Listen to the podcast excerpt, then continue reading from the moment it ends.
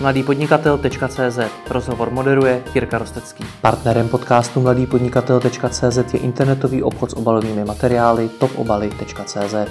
Pokud hledáte rychlého dodavatele krabic, obálek či bublinkových folií, navštivte internetový obchod topobaly.cz. Internetový marketér na volné noze Jiří Krejčík. Dobrý den. Dobrý den. Vy nejste tak úplně obyčejný marketér a freelancer. Vy kromě toho, že nabízíte jako většina freelancerů nějaké služby, v vašem případě tedy v internetovém marketingu, tak vy ještě k tomu navíc provozujete vlastní coworkingové centrum v Kolíně. Ano, je to tak. Proč? Proč? Já jsem měl potřebu, takhle, já jsem se k tomu internetovému marketingu dostal hodně takovou jako náhodou, že jsem vytvořil nějaký svůj vlastní cestovatelský web a pak jsem získával nějaké jako informace z internetového prostředí, z různých jako diskuzí, z komunit, jak vlastně ten web dostat dál mezi lidi. Takže jsem vlastně získával díky nějakým diskuzím tyhle ty znalosti. Pak jsem se dostal k nějakým prvním klientům a teď jsem měl vlastně potřebu zase do té komunity dávat něco zpátky, proto jsem s kolegou založil coworkingový centrum a v tom městě, ze kterého jsem, z Kolína, tak jsem vlastně chtěl v tom našem menším městě objevit díky tomu coworkingu lidi, kteří dělají podobné věci jako já, a případně tam najít nějaké synergie, zahájit nějakou spolupráci, nějak si vzájemně pomáhat a potkávat se pravidelně. Takže vlastně to je hlavní jako smysl toho coworkingu, proč jsme ho založili.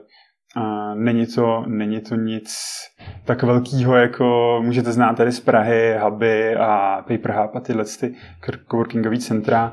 Máme tam v tuhle chvíli místo pro 5 lidí. A není tam de facto nikdo, kdo by tam byl každý den.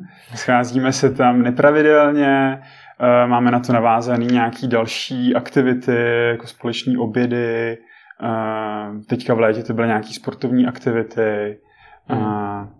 Pak vlastně k tomu coworkingu ještě vedle toho pořádáme nějaké jako přednášky, vzdělávací akce pro veřejnost pod komunitou Google.cz, možná znáte. Ano. Je to vlastně skupina Google Business Group Kolín, kde se snažíme na nějaký pravidelné bázi vzdělávat vlastně širokou veřejnost v Kolíně. Ať už je to od věcí, které souvisí nějak s internetovým marketingem, nebo jsme třeba měli přednášku o kryptoměnách. Jo, takže rozebereme obojí, jak to vaše podnikání na volné noze, tak ten coworking. Začal bych jim. Tohleto, co popisujete, ty přednášky, spolupráce s Googlem, jestli to správně říkám, tak to už mi připadá, že je jako vyšší level toho původního cíle, který jste měl, a tedy potkat víc lidí. Tak proč to až takhle moc rozvíjíte? Tak ono člověka to začalo bavit a byla by jako škoda zůstat prostě na nějaký tý nižší úrovni, ale pokud vidíte, že ty lidi to baví, chodí na ty akce, tak proč to jako nerozvíjet nějak dál? Protože my jsme hodně řešili na ty akce v tom Kolíně, přišlo asi 150 unikátních lidí a pak jsme jako řešili ten problém, že třeba už jako přestali chodit, že chodili třeba nějaké noví lidi, ale ty stávající lidi, kteří přišli naposledy před rokem nebo 2 roky, na nějakou přednášku, akci, tak jsme zjistili, že vlastně ty témata pro ně nejsou zajímavý, ale že by třeba chtěli, kdybychom se potkávali na nějaký jiný bázi, že mají třeba čas v poledne, že by rádi zašli na oběd, takže jsme vlastně přidávali nějaký takovýhle další události, který de facto zacílili na ty lidi, pro který už třeba ty přednášky nepřišly zajímavý. No což už je ale byznys sám o sobě, to znamená, jestli tomu dobře rozumím, tak ten vývoj byl od toho uděláme něco, díky čemu v Kolíně potkáme víc lidí, až po něco, co začalo samo fungovat jako taková malá firma. Je to tak? Asi bych to nenazýval jako malou firmu, spíš bych to nazval nějaká komunita. Komunita lidí, kteří mají společné zájmy, mají si jakoby o čem povídat a třeba tyhle lidi jim jako v tom městě chyběly. Je to něco, co vydělává peníze? Nevyděláváte žádný peníze. Všechno to děláte jenom neziskově? Všechno je to neziskový. Proč? Proč to neuděláte placeně? Když ta poptávka evidentně je. Tak proč to neuděláme placeně? Asi jako z toho důvodu, že by s tím bylo daleko víc práce, nějaký jako vystavování faktur, nebo jak, rozumím, že dneska to jde hodně zautomatizovat, ale ten člověk by do toho musel dát víc času. Teďka v tuhle chvíli, jak to je, tak to funguje de facto prostě. Není to tak časově náročný uspořádat nějakou takovou akci. Takže všechny ty prostory, ve kterých to konáte, ve kterých to pořádáte, ty prostory samotného coworkingového centra, byť jsou jenom pro 5 lidí, to všechno platíte ze svého? Takhle, možná jsem se nevyjádřil úplně přesně. Máme samozřejmě nějaký členy, který platí jako členství v tom coworkingu. Takže tohle jsou jako jediný příjmy, který tam plynou. Dobře, když se vrátíme k tomu, jakou to má hodnotu pro vás jako pro freelancera, tak co vám to přineslo? Určitě, co jsou ty největší hodnoty? Určitě poznal jsem zajímavý lidi, se kterými spolupracujeme teďka na nějakých projektech, ať už jsou to prostě klientský projekty, tak se snažíme vymýšlet prostě něco jako dalšího, jako mastermindovou skupinu teďka zakládáme v rámci toho coworkingu.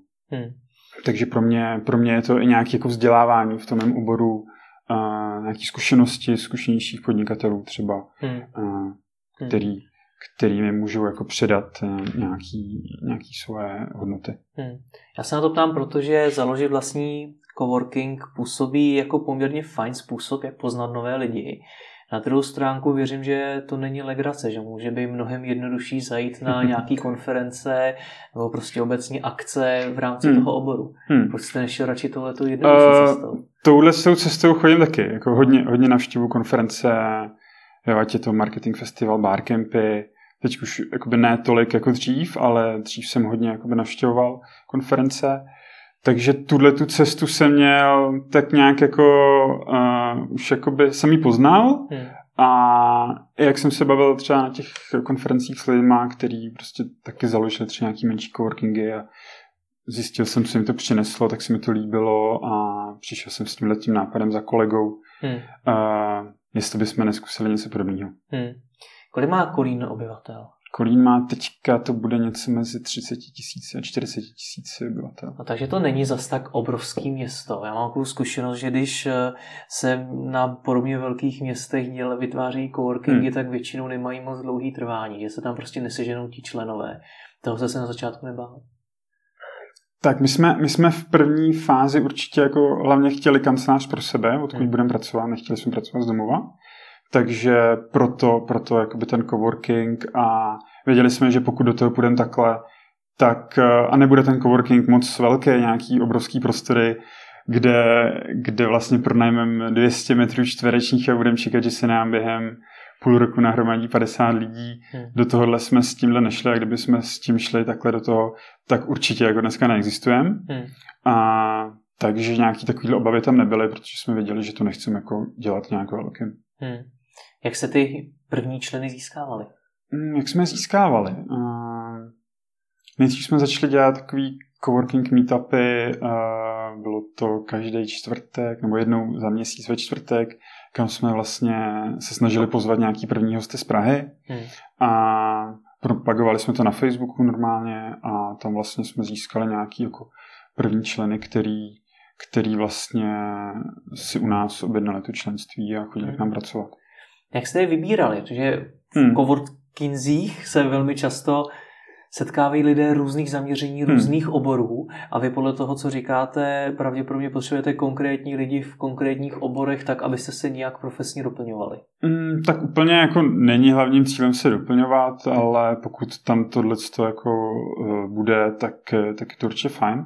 Ale každopádně hlásí se nám pořád jakoby docela dost lidí, pro který úplně asi nejsme nejvhodnější. Typicky jsou to realitní makléři, pojišťovací poradci. Tohle to jsou lidi, kteří hodně často telefonují, zároveň se chtějí v té kanceláři potkávat s klienty a pro takovýhle lidi úplně nejsme nejhodnější a sami ani takovýhle lidi tam mezi náma asi nechcem, protože by rušili vlastně ty ostatní. Takže vybíráte jenom podle toho předpokládaného chování toho člena, nebo i podle toho jeho zaměření? Spíš podle toho zaměření a ptáme se, jako, jaké je obor činnosti jeho podnikání a jestli jako on by u nás byl i spokojený a případně pokud jakoby nějak cítíme, že by to mohlo fungovat, tak mu dáme den na zkoušku a vyzkoušíme si to, jestli obou straně budeme kompatibilní. Dobře, výsledkem je, že jste potkal díky tomu spoustu zajímavých lidí. Co vám tohle přineslo, to, že jste potkal spoustu zajímavých lidí?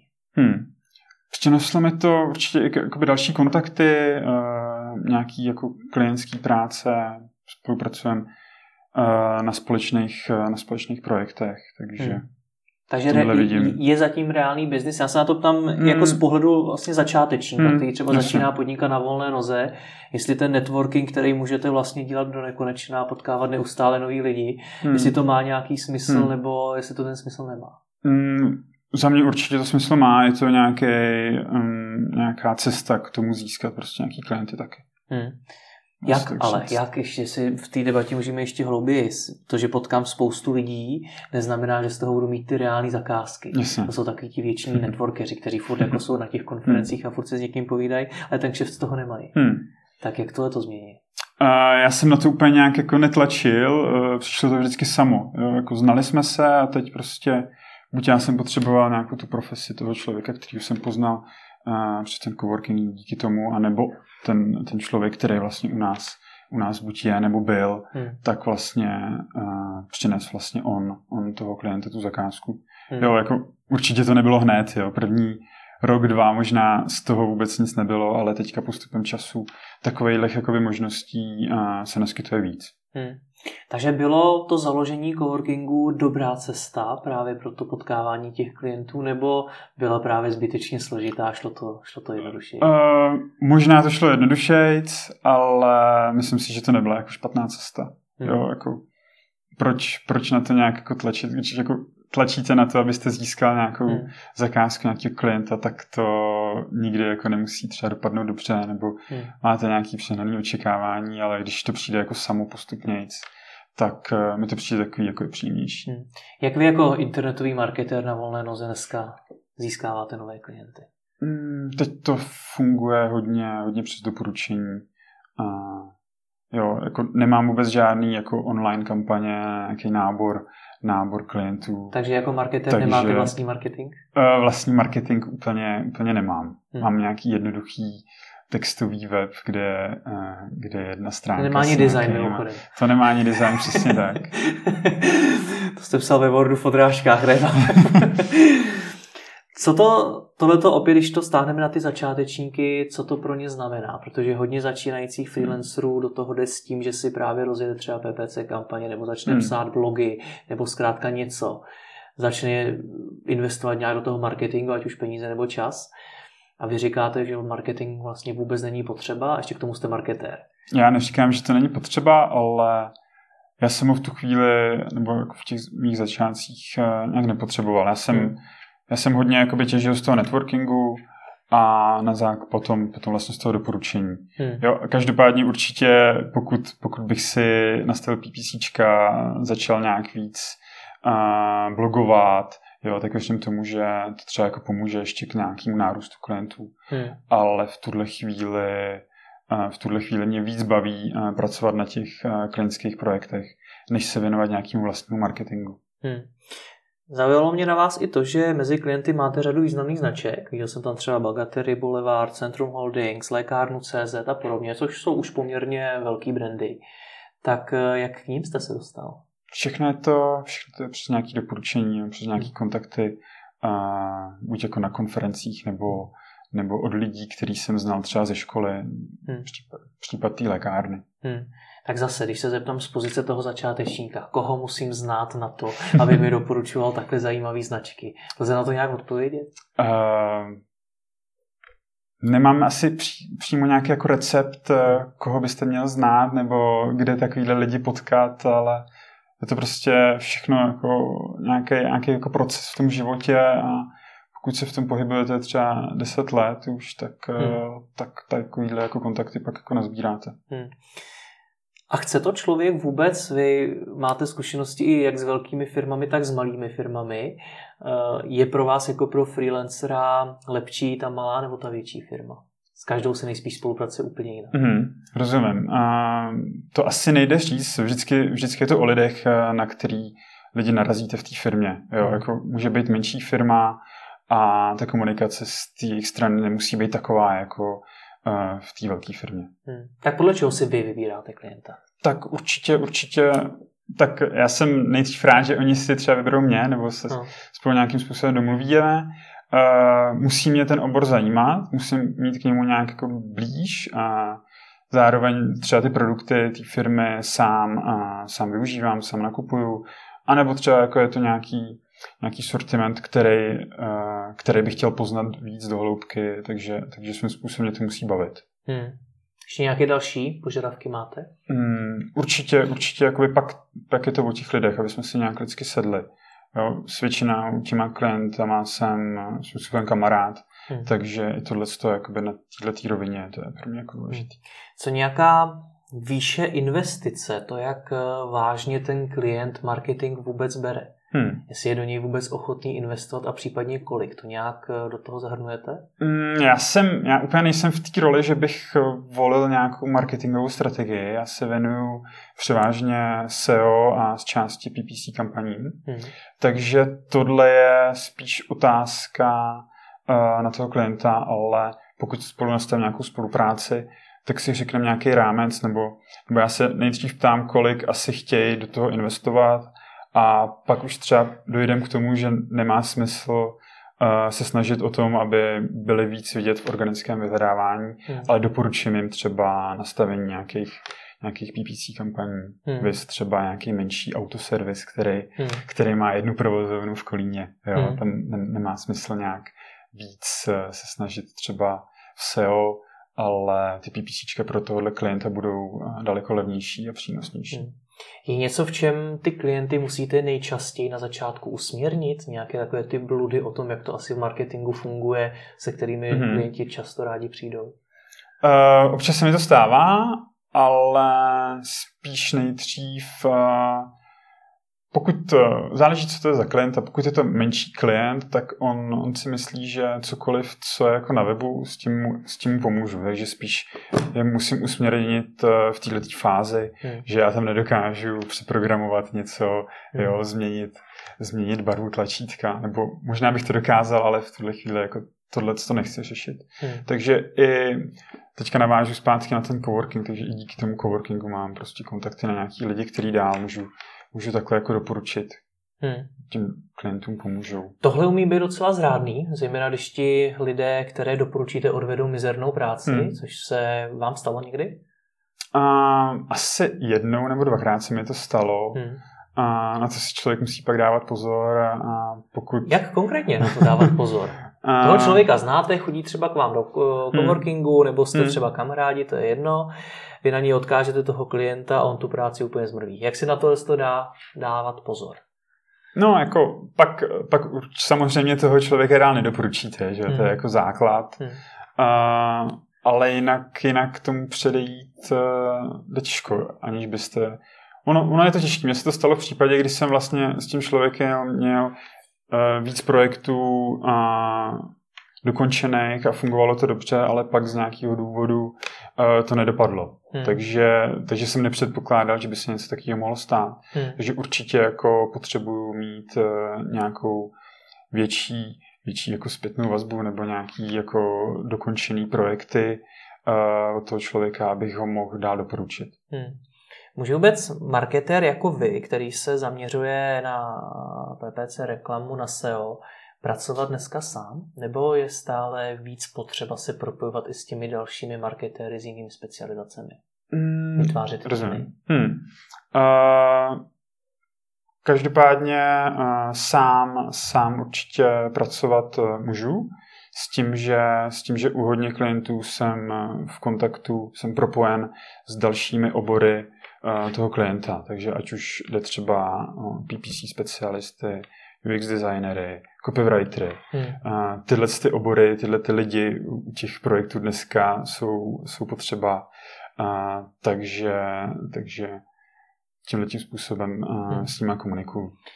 Jak to ale jakoby vytvářet samostatný tým okolo sebe, nějaký užší tým, potřeba není.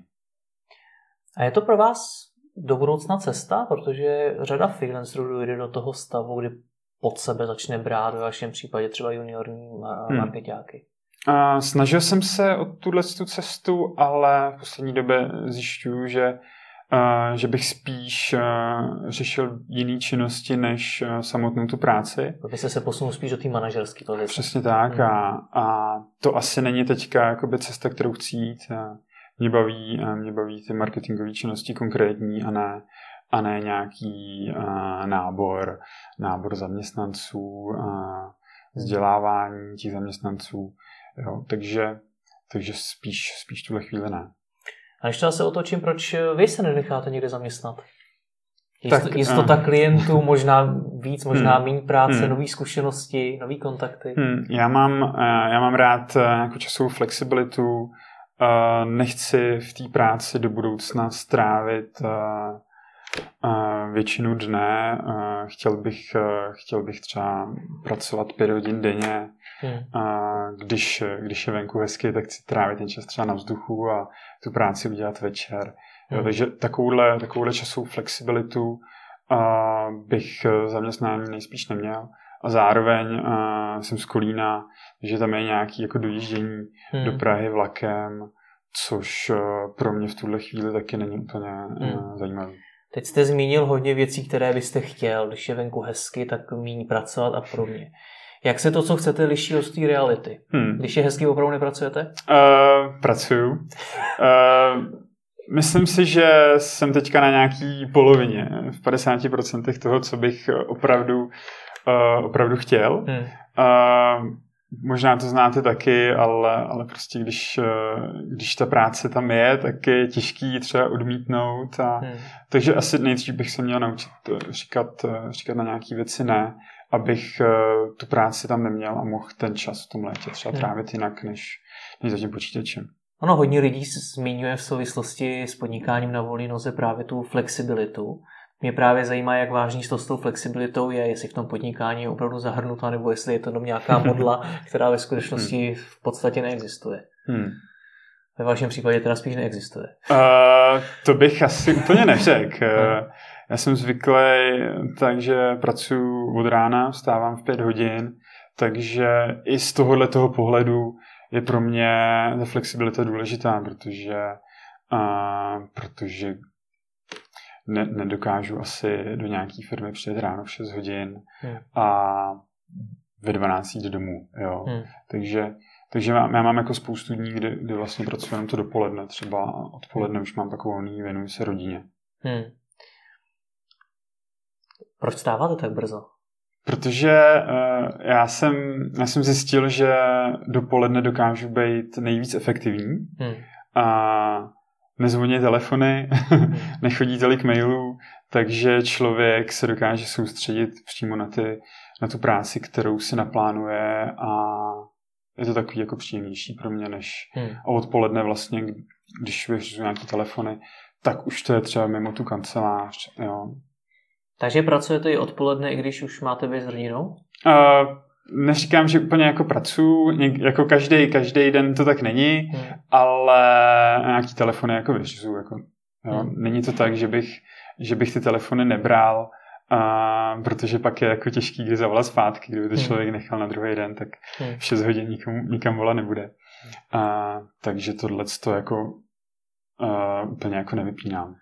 Dobře, když to, že vstáváte ráno v 5 a máte někdy ten pracovní den jenom do poledne, třeba pracujete tedy jenom do poledne, když to nazveme nějakými 2 pracovními návyky, tak jaké další pracovní návyky máte? Nesnažím se využívat všechny jako moderní technologie, jako na všechno možné aplikace, používám normální papírový diář, kde mám na konkrétní den vždycky napsaný nějaký úkoly, který si stihnout. Když ten úkol stihnu, tak si ho vybarvím barevně. Když ne, tak si ho škrtnu a přepíšu ho na nějaký další den. Takže tohle je metoda, která mi hodně pomáhá, a zároveň díky tomuhle systému dokážu hodně ty věci jako dokončovat v ten den, kdy si to naplánuju. No ale teď to nemáte teda v tom případě propojený s více zařízeními, nesynchronizuje se vám to, jak to zvládáte vůbec používat? Tohle to nepotřebuji vůbec. Není to potřeba? Není to potřeba. Jenom nezapomenout ten diář doma, nebo já většinou třeba i nechám v kanceláři, takže tam je jako super to, že doma člověk jako neví, co má dělat, protože ten diář nemá u sebe, takže nenutí to pracovat jako do noci. Další pracovní návyk, když to tak na zvuk, když jste zmínil, je to, že chodíte teda do kanceláře, to je tady ten coworking. Proč jste jako freelancer potřeboval vlastní kancelář? Hodně freelancerů je naopak rádo za to, že může pracovat domova. Já jsem pracoval doma asi půl roku a jednak ten režim jsem měl takový, že jsem nestával s budíkem a člověk začínal pracovat třeba v 11 hodin. Mě to zrovna nefungovalo a potřeboval jsem prostě pracovní místo, který bude mimo můj domov, kde budu mít vlastně jenom tu práci a nebudu tam mít žádný další rozptilující věci. Co tam je konkrétně jinak? Co tam je jinak? V kanceláři oproti domovu. Tak mám tam jenom pracovní stůl, kde je vlastně monitor, klávesnice, myš. To doma nejde? Občas nějaký papír. Doma to jde, ale pak tam máte druhou místnost, kde jako gauč, televize. A tam vás to táhne. A tam prostě,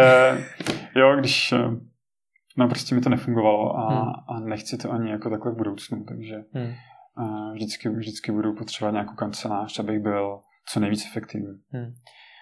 Ještě nějaké další zajímavé pracovní návyky máte? Cokoliv, co vám usnadňuje, zefektivňuje práci, ovlivňuje vaší produktivitu? A teďka hodně jsem testoval práci na čerstvém vzduchu. V létě to bylo skvělý. Nám v Kolíně vytvořili nějaký místa, kde máte pracovní místo venku s přístupem na internet, se zásuvkou, takže pokud cítím, že už v té kanceláři nedokážu být dostatečně efektivní, tak jdu ven na čerstvý vzduch a tam se mi nějaké ty činnosti, nějaké projekty dokončují líp, než být v té kanceláři, kde už člověk sedí 4 hodiny a snaží se i po těch 4 hodinách ze sebe dostat nějakou produktivní činnost. Čemu jste ještě řekl ne? Například jste řekl ne těm moderním technologiím, některým minimálně, tak je ještě něco dalšího, čemu jste řekl ne a je to dneska trendy? Nevím, jestli je to trendy, ale snažím se co nejméně omezovat nějaký schůzky, protože na těch schůzkách člověk stačí se potkat jednou za měsíc, jednou za 2 měsíce s tím klientem, probrat to důležitý a tohle to stačí a nemusíme se potkávat každý týden, kde vlastně to obě strany stojí spoustu času místo toho, aby jsme jakoby ten projekt posouvali dál. Takže asi tomuhle. Takže většina vašeho týdne je složená z práce u počítače. Ke který se musíte umět dokopat, což bývá pro spoustu freelancerů výzva. Tak já se k tomu nedokopávám, já mám pevně nastavený jakoby řád, mám to zautomatizovaný, takže nestane se mi, že bych ráno se probudil a řekl si, že dneska se mi nechce, tak nejdu. Pojďme ještě k nějakým nástrojům, které pro svoji práci používáte. Zmínili jsme teda papírový diář. Nicméně třeba pro tu komunikaci s těmi dalšími kolegy, třeba z jiných podoborů marketingu, určitě asi diář nestačí. Tam to z hlediska projektového řízení máte nastavené jak? Tam většinou komunikujeme přes Slack nebo přes nějaký projektový nástroj, ať je to Trello, Basecamp, Asana. Tyhle ty nástroje. A pak samozřejmě e-mail. E-mail taky používám na nějakou komunikaci ještě. Takže tady v této fázi určitě jako potřeba nějaký projektový nástroj, který usnadňuje tu komunikaci v tom týmu. Já spíš mířím k tomu, jak vy k té spolupráci s dalšími lidmi přistupujete, protože velmi často je to něco, co jednak začátečníci na volné noze třeba nezvládají, tak je to něco, při čem vzniká spousta zmatků, protože se hodně lidí musí domluvit na hodně věcech. A velmi často to nemá třeba jedno konkrétní řízení, že není jeden člověk, který celé řídí, který těm lidem nějak jako pomáhá to celé skorigovat. Tak co si musí freelancer jako vy kvůli tomu všechno pohlídat? A občas mi právě přijde, že já jsem tam v roli nějakého toho projektového manažera, který hlídá ty věci na více stranách. A pokud v tom týmu žádný takovýhle člověk není, tak pak tam nastane problém. Zároveň i já jsem součástí nějakého projektu, kde vlastně ten projektový manažer je někdo jiný, nebo přímo tam je projektový manažer, který to hlídá. Takže jako určitě souhlasím s tím, že musí tam být nějaká osoba, která případně dohlíží na všechny ty aktivity, které mají být dokončený. No a jak to řídíte teda? Když máte teda nějaký projekt, kde vy budete v roli toho šéfa, toho, který teda bude to řízení mít na starosti, tak jak to řídíte? Tak vycházím z toho, co je zadaný v tom projektovém nástroji. Pokud ten člověk nekomunikuje přes ten projektový nástroj nebo něco trvá už delší dobu, tak přijde na řadu telefon, kde vlastně zjišťuju, co je za problém, nebo kdy by to mělo být dokončený, abych byl v obraze a mohl třeba pokračovat dál. Jaký se v tohletom dělají taky nejčastější chyby té týmové spolupráci? V týmové spolupráci... To tam nejčastěji vytváří ten zmatek. Protože se ty projekty nestíhají, komplikují a podobně. Tak asi špatný určení priorit, že třeba ten člověk toho má hodně a neví, do čeho se má ponořit jako první, tak si pak třeba znova ještě projdem ty činnosti a řekneme si, jako, co je pro nás jakoby nejpřínosnější a čemu bychom se měli věnovat a jako první. Vy sám pro sebe v rámci svojí práce, že těch projektů taky máte víc, si priority určujete podle čeho? Máte na to nějaký systém? Já se snažím všem klientům, který mám, tak vlastně v tom týdnu, abych se věnoval všem, a zároveň tam mám nějaký harmonogram těch prací, činností, který je potřeba zvládnout ten daný měsíc. Takže ty priority tam jsou taky podle přínosnosti a mám na to úplně jednoduše projektový nějaký nástroj, taky zase jako Trello, Teamwork a obeckem. A pokud to dobře chápu, tak si děláte teda měsíční to listy, které si potom z nich si děláte ty denní. Měsíční to listy, který mám v tom projektovém nástroji, a ty denní úkoly přepisuju právě do toho papírového diáře. No a jak si to dokážete vy sám časově všechno rozvrhnout tak, aby se to stíhal, aby 80% těch měsíčních úkolů jste nedělal poslední 4 dny v měsíci? Jsou takový. Neříkám, že to úplně všechno stíhám ten daný měsíc. Stane se mi, že něco nestihnu a přesunu to do dalšího měsíce. Ale třeba 80% těch věcí daří se mi jako dokončit ten daný měsíc, když si to naplánuji. Ještě mě zaujala jedna věc, kterou jste zmínil na začátku, a to, že vy jste se k tomu marketingu dostal, takže jste si původně dělal nějaký vlastní web. Na něm jste se poprvé setkal s nějakým internetovým marketingem a postupem času jste se dostal do stavu, že jste to začal nabízet klientům. Ano. Kdy ten moment, že jste to začal nabízet, přišel?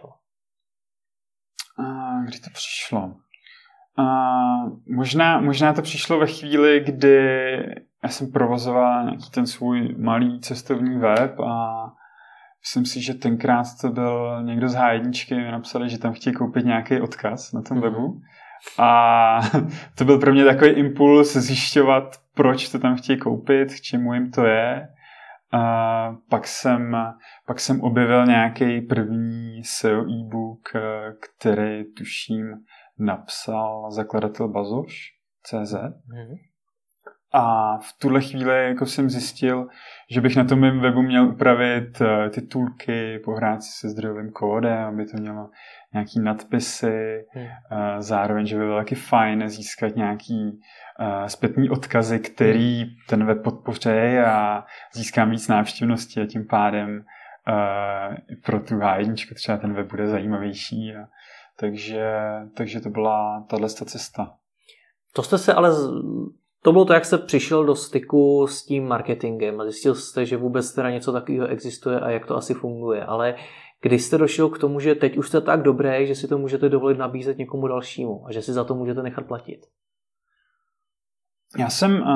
Pak jsem se i dostal k tomu, že tady v Praze, já jsem v té době ještě jako studoval v Praze, takže jsem zjistil, že se tady konají nějaký přednášky, tak jsem šel na nějaký takovýhle akce, tam jsem potkával už nějaký lidi a pak jsem reagoval na nějakou poptávku, kde vlastně někdo sháněl někoho na SEO, tak jsem si řekl, že to zkusím a začínal jsem pomáhat prvnímu e-shopu, který potřeboval nějakého člověka, který jim pomůže se SEO.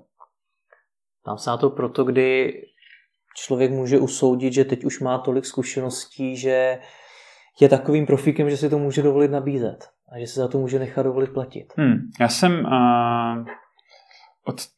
od toho prvního kontaktu, co jsem de facto poskytnul ten zpětný odkaz na tom webu, tak pak uběhl třeba ještě 1,5 roku, kdy jsem vlastně testoval nějaké věci, které jsem se dozvěděl na internetu a když jsem viděl, že vlastně ty činnosti, které vyvíjím pro ten web, pomáhají k tomu, aby ten web měl větší návštěvnost, tak jsem usoudil, že by bylo, že asi to dělám dobře, má to nějaký přínos a pokud jsem viděl nějaké poptávky, kde vlastně lidi sháněli pro svoje e-shopy někoho, kdo jim s tím pomůže a já už jsem měl nějaké zkušenosti, nějaké výsledky, tak jsem se rozhodl, že by bylo možná docela zajímavý, kdybych tu službu nabízel dál. Pojďme to nějak shrnout. Pokud to dneska poslouchám, to je ten rozhovor a jsem začínající freelancer nebo člověk, který by chtěl začít nabízet služby na volné noze jako marketér, tak co vy byste mu doporučili? Jak má začít? Co má teď udělat? Já bych mu doporučil, aby začal od té věci, která ho baví. Já jsem na začátku taky jsem někde na dovolený. Z té dovolený jsem měl spoustu materiálů, fotky a z toho jsem postavil web. Takže jsem dělal nějakou činnost, která mě baví a vůbec jsem jako nečekal, že přijde prostě nějaký jako další efekt z toho a že de facto to pak bude za během pár let moje práce, která mě bude živit. Takže spíš asi třeba jako nehledat tu cestu, jako teď se chci stát nějaký online marketér na volné noze, ale začít dělat to, co člověka baví a ono to přijde samo. A ještě jedno shrnutí z hlediska těch pracovních návyků, co byste jim doporučil pro to, aby byli při té své práci pravděpodobně z domova co nejefektivnější a nejproduktivnější? Doporučil bych, aby si vybírali, co vlastně budou číst, kde budou surfovat na tom internetu. Protože internet dneska nabízí spoustu možností, kam si můžeme prokliknout. A všechny ty zdroje pro nás nemají stejnou přidanou hodnotu. Takže vybírejte si ty zdroje, nezůstávejte většinu dne na sociálních sítích, protože to vám vlastně nepřinese žádný pořádný vědomosti, znalosti, žádný fokus prostě na tu práci. Podle čeho je vybírat ty zdroje? Podle čeho? Bavíme se teda pravděpodobně o zdrojích o marketingu. O zdrojích o marketingu. Asi spíš si vybrat lidi, kteří prostě sdílejí zajímavé věci a sledovat třeba pár lidí, kteří prostě zazdílejí nějaké zajímavé články nebo autory článků, kde je jakoby jistota toho, že ten zdroj bude nějakým způsobem kvalitnější. Koho byste tedy doporučil? Kdo inspiroval vás v tom marketingu? Tak mě určitě inspiruje Pavel Unger, SEO. V PPCčkách to je se Petra Větrovská.